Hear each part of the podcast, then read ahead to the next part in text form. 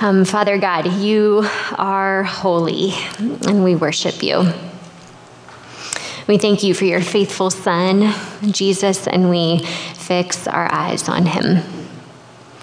In this posture of worship and surrender and trust, um, Lord, as always, we pray for our country and our world. We pray for reconciliation, justice, kindness, and grace. Um, we pray that you would use our missionaries scattered all over the world to bring light into dark places and to speak words of truth and hope. And closer to home, um, God, we desire to be a faithful presence here in our neighborhoods, in our school communities, in the Cupertino community, um, where we're planted here as church family. We pray specifically for your provision um, for the Kids Club outreach. We thank you again for this opportunity to share truth with young kids week in and week out. Um, we thank you for the relationships that have been built with school staff and kids and families. And we pray for your provision for this coming year for volunteers to step into the work that you are doing. And we pray for George, especially as he continues to faithfully lead this ministry. And please provide support for him. Um, thank you for the opportunity to be present in our community and to serve through Abrahamic Alliance. Um, God, we give you this afternoon's gathering, um, the meal preparation, and serving at City Team. And just pray that the City Team folks who receive a meal would be blessed by that. Um, Lord, we also thank you for the Help One Child program um, and this chance to support kids in foster care. Um, please use our body um, to care for these kids um, and to bless them. And may they know your love and presence. God, as our youth are heading out on the river camp trip this week, um, we pray for safety for them and for the youth staff going with them. These trips are such a highlight for so many youth, and so we pray for fun and connection, and that each of our students would experience your love and presence in ways that strengthen their walk with you this week. We thank you so much for Becca and for her whole youth staff who so faithfully pour into these students on Sunday mornings and at small groups and events throughout the year. Um, thank you so much for the place that they have in our students' lives. God, we put all these things in your hands. Um, we trust and we love you. We give you this morning, and um, we pray all of this in your Son's powerful name. Amen. All right, well, now we are going to read um, this morning's scripture text that is going to prepare us for the rest of the morning. I'm going to invite up Matea Shi, um, who's one of our sixth graders, and also the daughter of Drew, who is leading music this morning. Um, to read this passage with me. Um, in this passage from Ephesians, Paul is addressing both Jews and Gentiles. Remember at that, that time, you were separate from Christ, excluded from citizenship in Israel, and foreigners to the covenants of the promise, without hope and without God in the world. But now in Christ Jesus, you who once were far away have been brought near by the blood of Christ. For he himself is our peace, who has made the two groups one and has destroyed the barrier, the dividing wall of hostility by setting aside in his flesh the law with its commands and regulations. His purpose was to create in himself one new humanity out of the two, thus making peace, and in one body to reconcile both of them to God through the cross, by which he put to death their hostility. He came and preached peace to you who were far away, and peace to those who were near. For through him we both have access to the Father by one Spirit. Consequently, you are no longer foreigners and strangers, but fellow citizens with God's people and also members of his household, built on the foundation of the apostles and prophets, with Christ Jesus himself as the chief cornerstone. In him, the whole building is joined together and rises to become a holy temple in the Lord. And in him you two are being built together to become a dwelling in which God lives by his Spirit. All right, amen. Thanks, Matea. And we're going to invite Bernard up to preach now.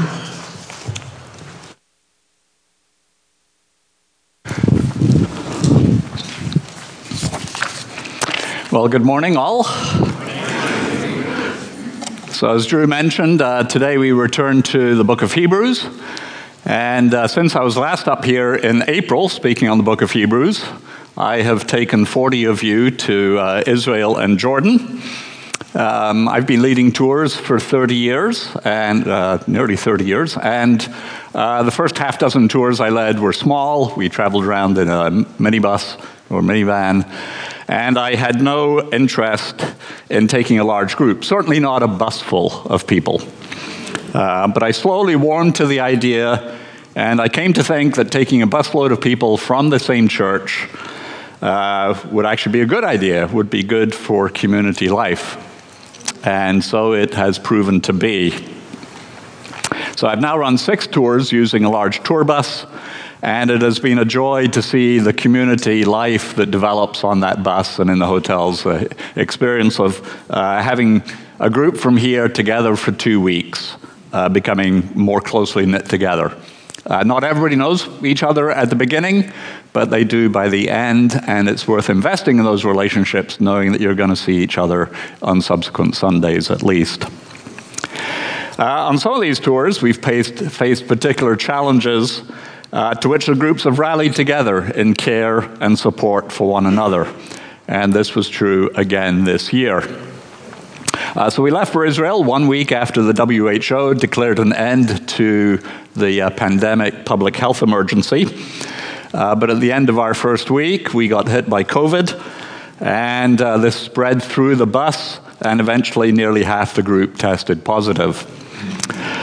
But we got to see the group's care and loving concern for one another because we were a family together, brothers and sisters. Uh, we didn't abandon one another and just send people home and uh, want nothing to do with them. We cared for one another. And that was wonderful to see. Uh, so I'm fully convinced of the benefit of taking 40 people away and the community life that develops. Um, because that's what we are. We are a community of God's people, brothers and sisters together. Now, we do return to Hebrews after a break of 11 weeks, and since it's been that long, uh, let me quickly recap what this book is about. Though we frequently refer to it as the letter to the Hebrews, this is not a usual letter. It has no introductory greeting. It doesn't identify the author or the recipients. These are unknown, although it is clear that the author knows the recipients well and that he cares deeply for them. He views himself as being part of their same community. He is temporarily set, separated from them, perhaps by imprisonment, and longs to see them again. And so he writes them this document. And he writes them to encourage them to persevere in the Christian walk. And he writes to them to strengthen their community life together, the sense that they are one. Because it becomes apparent that some of them have stopped meeting together. And his letter, this document he sent, is best understood as a written sermon. A sermon that expounds the opening sentence. In the past, God spoke to our ancestors through the prophets at many times and in various ways, but in these last days, He has spoken to us by His Son. And throughout the document, this writer repeatedly quotes Israel's scriptures, what God spoke at many times and in various ways in the past to our ancestors through the prophets. And he does so in order to clarify what God has spoken uniquely in these last days to us, in the one who is in the category of son, a category of one. Now, most of us here are Gentiles, we're not Jews. Our ancestors were not part of ancient Israel, nor of first century Judea and Galilee. But we, who were formerly far off, have been brought near this was the gist of our scripture reading that we've just heard. In Christ Jesus, God has made the two one, Jew and Gentile together, in Christ as the people of God. We have been grafted into Israel's story. We are children of Abraham. And through Christ, we both have access to the Father by one Spirit. And therefore, we can say that God spoke to our ancestors in the past and that He has spoken to us in his Son. And therefore, we read Israel's scriptures as our backstory, not least so that we can better understand the greater word which God has spoken to us in his Son. And we take trips to Israel to see the places of Scripture. Now, the book of Hebrews is full of Israel scriptures, of quotations from and allusions to our Old Testament. And it acquired the title to the Hebrews fairly early on, on the assumption that the audience was Jewish believers. But it's clear from elsewhere in the New Testament that Gentile believers were instructed in Israel's scriptures as well, as indeed, in order to make sense of the gospel of Jesus Christ. And therefore, I assume that this book is addressed to a mixed audience of Jews and Gentiles brought together in Christ in fulfillment of Israel's scriptures. And therefore, we as Gentiles can still read this today with great benefit. Now, in chapters 1 and 2, the preacher has shown the superiority of the Son to the angels. And in chapter 1, he made seven statements about the Son verses 2 through 4, ending with the statement that he sat down at God's right hand, having become superior to the angels. And he followed this with seven quotations from Israel's scriptures, chapter 1, verses 5 through 14, ending with the invitation Sit at my right hand. But in chapter 2, he shows that the Son was made lower than the angels. Incarnate as Jesus, he entered into our human world. He became like us, sharing our flesh and blood. He is not ashamed to call us brothers and sisters. He shared our humanity to the point of death, so that by his death he might break the power of Satan who holds death. And now, crowned with glory and honor at God's side, Jesus has become a merciful and faithful high priest, representing us in service to God in God's very presence. Now, in sermons, preachers often alternate between exposition and exhortation, and the preacher of Hebrews does the same. Exposition of the Son, who is Jesus, now in God's presence, and exhortation to action. And this action is usually to pay attention to the Jesus whom he has been expounding. And these exhortations usually include a warning. His first exhortation was in the first four verses of chapter 2. We must pay the most careful attention to what we have heard. That is, to what God has spoken through his Son. And it comes with a warning lest we drift away. For how shall we escape if we ignore so great a salvation? And now, as we come to chapter 3, our text will be the first six verses. And here we encounter another exhortation and another warning. So, chapter 3, verse 1. Therefore, holy brothers and sisters who share in the heavenly calling, fix your thoughts on Jesus, whom we acknowledge as our apostle and high priest. So, as indicated by that word, therefore, his exhortation is rooted in the exposition of chapter 2. We are holy brothers and sisters. Jesus became like us as our elder brother because God wants through him to bring many sons and daughters to glory. Because he is not ashamed to call us his brothers and sisters, we are all united together as brothers and sisters of one another. And this is the most common way for the New Testament to refer to Jesus followers, not as Christians, that word's only used three times in the New Testament, but as brothers and sisters. We are a new family in Christ. Furthermore, we are holy because the one who makes people holy and those who are made holy are of the same family. So when we are in Christ, we are set aside unto God. And Jesus makes us holy because God has appointed him high priest, in which capacity he has entered into God's presence, there to make atonement for our sins. So, God is bringing many sons and daughters to glory. And therefore, as holy brothers and sisters, we share in this heavenly calling. Our vocation, our calling, is to faithfully follow the upward call into God's presence. So we have a path set before us, at the end of which lies rest. rest into which Jesus has already entered. And we'll hear a lot more about this rest in the next two passages. Now, the preacher's exhortation is to fix your thoughts on Jesus. Or, as Eugene Peterson well renders this, take a good hard look at Jesus. And time and again, the preacher sets Christ before us. In his exposition, he places Christ before us to be the object of our attention, the one whom we see. But Jesus is also the one who has gone before us. He is the pioneer, the forerunner, who has faithfully completed the path set before him and has entered into God's presence.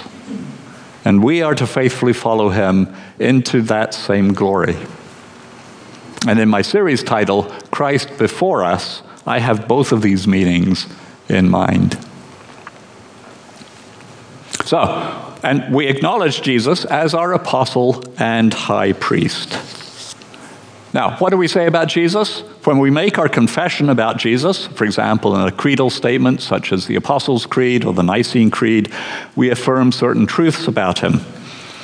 And here the preacher draws attention to two specific aspects of Jesus apostle and high priest.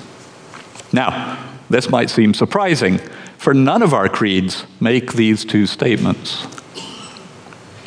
Indeed, this is the only place in Scripture where Jesus is called an apostle. But Jesus is described, and he describes himself as one who was sent, which is the meaning of an apostle one who is sent. And then the immediate context here God sent the Son into the world to become like us, to share our humanity, even to the point of death. He became human so that he might become a merciful and faithful high priest. So we see that Jesus' identity and ministry as apostle and high priest are closely tied together. As apostle, he was sent from God to earth to share our humanity and as high priest, he returns as human to God's presence to minister. He ministered there by making atonement for the sins of the people, for us. And he continues to minister there, helping those who are in need, helping those who are being tested. And our heavenly calling is to faithfully follow him to glory to faithfully follow him into God's presence. Now, after this exhortation, the preacher returns to exposition, verses 2 through 6. He has already compared Jesus to the angels in chapters 1 and 2, and now he compares Jesus to Moses. Who is Moses? Well, only the greatest figure of Israel's scriptures, the greatest prophet of the past, when God spoke to our ancestors through the prophets. And he develops his comparison between Jesus and Moses in three stages. First, Jesus is comparable to Moses in verse 2. He, that is Jesus, was faithful to the one who appointed him, just as Moses was faithful in all God's house. So, Jesus and Moses were both faithful. It was because Jesus was faithful even unto death that God vindicated him in resurrection and exaltation. And Jesus continues to be faithful as our high priest. Moses was faithful in all God's house. How was he faithful? Well, he led the Israelites out of Egypt. He mediated the covenant between God and his people at Mount Sinai. He received the instructions for the tabernacle, and he assembled the tabernacle. He remained faithful when all around him were faithless. Twice he interceded for the people when they rebelled against God and against himself. Even his siblings, Miriam and Aaron, rebelled against him. And it was on that occasion, the occasion of the rebellion of his very siblings, that the Lord distinguished Moses with the words quoted here, which are from Numbers chapter 12. He is faithful in all my house with him I speak face to face, clearly and not in riddles. He sees the form of the Lord. So Moses had a unique relationship with God, unparalleled in the Old Testament. And just as Moses remained faithful, though surrounded by people who were unfaithful, so Jesus remained faithful despite all around abandoning him. He was faithful to the end when he committed his spirit to God and cried out, It is finished. So, both Jesus and Moses were models of faithfulness. Next, in verses 3 and 4, the preacher distinguishes Jesus from Moses, not to put Moses down, but to exalt Jesus. He says, Jesus has been found worthy of greater honor than Moses, just as the builder of a house has greater honor than the house itself. For every house is built by someone, but God is the builder of everything. So here he likens the relationship between Jesus and Moses to that between a house builder and the house. Now, we all know a house is not a natural feature, it doesn't come together spontaneously, it is manufactured, it is conceived and constructed by someone. And the builder is greater than his or her building. Now, in May in Israel, we saw some of the buildings of King Herod the Great. And his buildings, some of which still stand, testify to his greatness as a builder. And therefore, he's often referred to as Herod the Builder, um, magnificent builder. And then, even today, uh, signature buildings are often known by their architect. So, uh, just a few examples here out of many I could have picked. So, the Louvre Pyramid uh, in Paris uh, is I.M. Pei's Louvre Pyramid. Uh, we have Frank Gehry's Guggenheim Museum Bilbao that um, featured in the start of the Tour de France this year. Uh, Norman Foster's The Gherkin in London, and just down the street, the uh, Apple Park, and Calatrava's Chords Bridge that was visible from our hotel in Jerusalem. A little. Um, so, um, signature buildings uh, that bring glory also to, firstly to the building, but even more so to the architect conceiving them. In associating Jesus with the builder and naming the ultimate builder as God Himself, the preacher makes an implicit claim that Jesus is God. Indeed, the opening sentence identified the Son with creation, with God's building of the universe. And Jesus, the Son, through whom also He, that is God, made the universe. Now, because Jesus has been found worthy of greater glory and honor, we now see Jesus crowned with glory and honor. He has already entered into glory, going before us. And then finally, the third stage of this comparison between Moses and Jesus, the preacher places Jesus in a completely different category than Moses, verses 5 and 6a. Moses was faithful as a servant in all God's house, bearing witness to what would be spoken by God in the future. But Christ is faithful as the Son over God's house. So the preacher again quotes Numbers 12. Both Moses and Christ were faithful. We already had that in verse 2, but now we see that they were faithful in quite different roles. Moses was faithful as a servant in God's house, and the Greek word used here is not the usual word for servant. In the New Testament, it's used only here, and in the Greek Old Testament, it's used only of Moses, suggesting his unique role and status. His service to God was not a menial role, but an exalted, privileged position. Furthermore, his ministry was not just for that time, but had a forward horizon to it. He bore testimony to what would be spoken in the future, to the greater word which God would speak in these last days through his Son. Moses, a servant in God's house, foreshadowed the one who would be son over God's house. And this Son, incarnate as Jesus the Christ, now an exalted and enthroned at God's right hand, and ministering as high priest, is faithful over God's house as Son, as the one who inherits. So, what is this house? Well, the preacher tells us in the second half of verse 6 and we are his house if indeed we hold firmly to our confidence and the hope in which we glory. We are his house. Now, most of us are familiar with this language. We are the household of God, a disparate people, all brought together under one roof. We are one new family, brothers and sisters together. We are also God's house inasmuch as we are his temple, wherein he makes his dwelling. Again, as we were reminded in our scripture reading Ephesians 2, we are members of his household, built on the foundation of the apostles and prophets, with Christ Jesus himself as the chief cornerstone. In him, the whole building is joined together and rises to become a holy temple to the Lord. And in him, you too are being built together to become a dwelling in which God lives by his Spirit.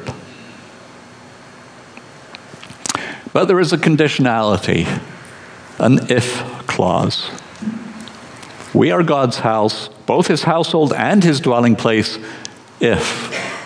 If we hold firmly to our confidence and the hope in which we glory. Now, this doesn't sit well with many people. Surely, once saved, always saved. But here it seems there's a possibility of losing our place in God's household. How can there be an if? Well, this is but one of several warning passages in this book. And these warnings trouble many people depending on their theology. And so, periodically, as we work our way through Hebrews, we will encounter these warnings and we'll uh, have to deal with them. What do we make of them? Well, in this condition, the if condition, there are two things that we need to hold on to our confidence and the hope in which we glory. And both of these need some explanation because it would be all too easy to just run right over them and say, oh, yes, I know those words, and not think much more about it. The first word denotes a state of boldness and confidence, especially in the presence of someone of high rank. It's the confidence that we have access to that presence and that we belong there in that presence.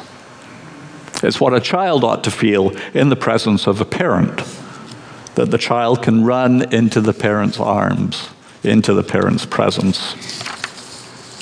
Here it means the confidence that we have access to God's presence, that we belong there. And sadly, many Christians don't really believe this. Now, there's a line in the hymn God moves in a mysterious way that runs Behind a frowning providence, he hides a smiling face. Uh, providence here refers to the circumstances of our life. And when things are going against us, we can readily assume that God Himself is frowning upon us or that He is displeased with us. We neither see nor sense His smiling face. So when you think of God's face toward, turned towards you, what do you see? A frowning face, an angry face, a disappointed face, a face that is turned away? Or do you see someone else's face on God's face? Does the thought of God's face looking at you fill you with fear lest he strike you? Or with shame because you don't measure up, you're not good enough, or you have been found out? Or with resentment because he hasn't come through. He hasn't delivered what you feel owed or promised. Or even with horror because of some past trauma. I'm sure many of you do. You feel that God doesn't like you, let alone love you. God's presence is not a safe, welcoming place. And several times I've heard Paul Young, the author of The Shack, uh, speak. Twice I've heard him say that it took 50 years to wipe his father's face off of the face of God. And only then did he see God's place, face as a safe place to be. Some of you, I'm sure, feel the same. God's presence is not a safe place.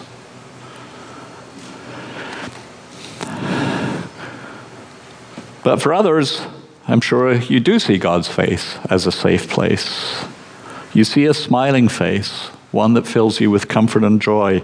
You are secure in His love and pleasure. Well, how is it that we have access to God's face? That we have access to God's presence? Because Jesus is our high priest. Sent from heaven to be like us, he is now returned as one of us into God's presence, for he ministers as high priest on our behalf. He is one of us there. But he is also God's best beloved the one in whom he has always been well pleased. And when we are in Christ, when we are in corporate solidarity with him as those whom he is not ashamed to call his brothers and sisters, then God is well pleased with us too. We too are his beloved. Furthermore, because Jesus shared our humanity, he knows our weakness. He knows when we need help. He is merciful, and therefore he is able to help those who are being tempted. This theme will be repeated throughout the sermon. This is a major concern of the preacher here, writing this document to those he cares deeply for, is that they know that they are welcome in God's presence. This word confidence is a crucial word in Hebrews. It's used four times in significant places. The great central section of the book that we'll eventually get to, uh, the end of chapter 4 through the end of chapter 10, is all about Jesus as the high priest. Both his superior status as high priest and his superior offering of himself. And the section begins and it ends with assurance of our access to God through Jesus, our high priest. So it begins this way chapter 4, verse 14. Therefore, since we have a great high priest who has ascended into heaven, Jesus, the Son of God, let us hold firmly to the faith we profess. We do not have a high priest who is unable to empathize with our weaknesses, but we have one who's been tempted in every way, just as we are, yet he did not sin. Let us then approach God's throne of grace with confidence. That's the same word here, so that we may receive mercy and find grace to help us in our time of need. And then the section ends in chapter 10, verse 19. Therefore, brothers and sisters, since we have confidence, the same word, to enter the most holy place by the blood of Jesus, by a new and living way opened for us through the curtain, that is his body. And since we have a great priest over the house of God, let us draw near to God with a sincere heart and with the full assurance that faith brings having our hearts sprinkled to cleanse us from a guilty conscience, and having our bodies washed with pure water. Let us hold unswervingly to the hope we profess, for he who promised is faithful. So, in both cases, confidence is associated with drawing near to God through our great high priest. And so, Charles Wesley wrote in his great hymn, Bold I approach the eternal throne. So, we hold on to this privileged access that we have to God's presence, even now through our high priest, Jesus. The second thing we hold on to is the hope in which we glory. Now, that in which we glory is that which we treasure that which we are not ashamed to own. Indeed, that which we are proud or boast about, that which we place our stock in. For some, it might be educational achievement or professional advancement or a fast car or a nice house or a perfect family. Here in Silicon Valley, there were sorts of things that people place their stock in, that they boast about, that they glory in. But the preacher says that what we should place our stock in is hope. So, what is our hope? Well, later the preacher will state that faith is confidence in what we hope for and assurance about what we do not see. Faith and hope are closely tied together. We're on a journey at the end of which lies entrance into God's rest. We're not there yet, but by faith we have confidence that this is the reality that lies at the end of our earthly pilgrimage. Therefore, by faith, we persevere in following Jesus, who is the pioneer and perfecter of faith. We fix our eyes on Him, on Christ before us. Though we do not see with physical eyes, we hold on in faith that Christ is already in God's presence, for he ministers on our behalf as a merciful and compassionate high priest. And our firm and certain hope is at the end of our pilgrimage, we will follow him into that presence. That presence which is glory, and the prospect of which is that in which we now glory. Now, as God's household, we already have this confidence and this hope. We already have access to God's presence now through our high priest, and we have the sure and certain hope that we will join him there at the end of our pilgrimage. Provided we hold on to these certainties that we already have, we will faithfully complete the journey.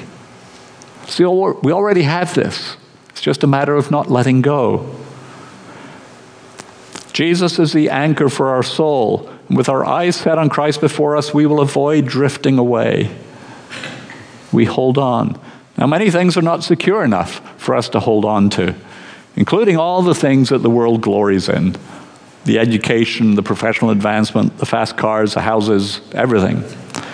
But Jesus is secure. We hold on to Him we hold on to the access that we already have into the Father's presence through Him and the hope that we have. Now, it's clear in Hebrews that some were being tempted to abandon the journey. They were being tested in their faithfulness, hence the if. But God wants us to complete the journey, for He is bringing many sons and daughters to glory, and He has provided help, our great high priest. How do we keep our gaze on Jesus and hold on to these spiritual realities of our current access to God's presence through Jesus and the hope of joining Jesus there in his presence? Well, the preacher encourages us to keep meeting together. We gather together to remind ourselves of these spiritual realities. And as our worship guide states each week, we gather in worship to remind ourselves who God is, what He has done in Christ, and what He is doing through His Spirit. We remind ourselves who Jesus is so that we more clearly see Him before us. We do this by reading Scripture and by hearing it expounded. We can do this by reciting the Creed, in which we confess our faith, in which we acknowledge realities about the triune God. We can do this by singing hymns and songs which set Christ before us as we sang earlier today, and as we've sung previously in my Hebrew series, and as we're going to sing, I hope, many more times, before the throne of God above, I have one strong and perfect plea a great high priest whose name is love, whoever lives and pleads for me. When Satan tempts me to despair and tells me of the wrong within, upward I look and see him there, who made an end to all my sin. Because we are God's house, the preacher exhorts us to meet together, to encourage one another.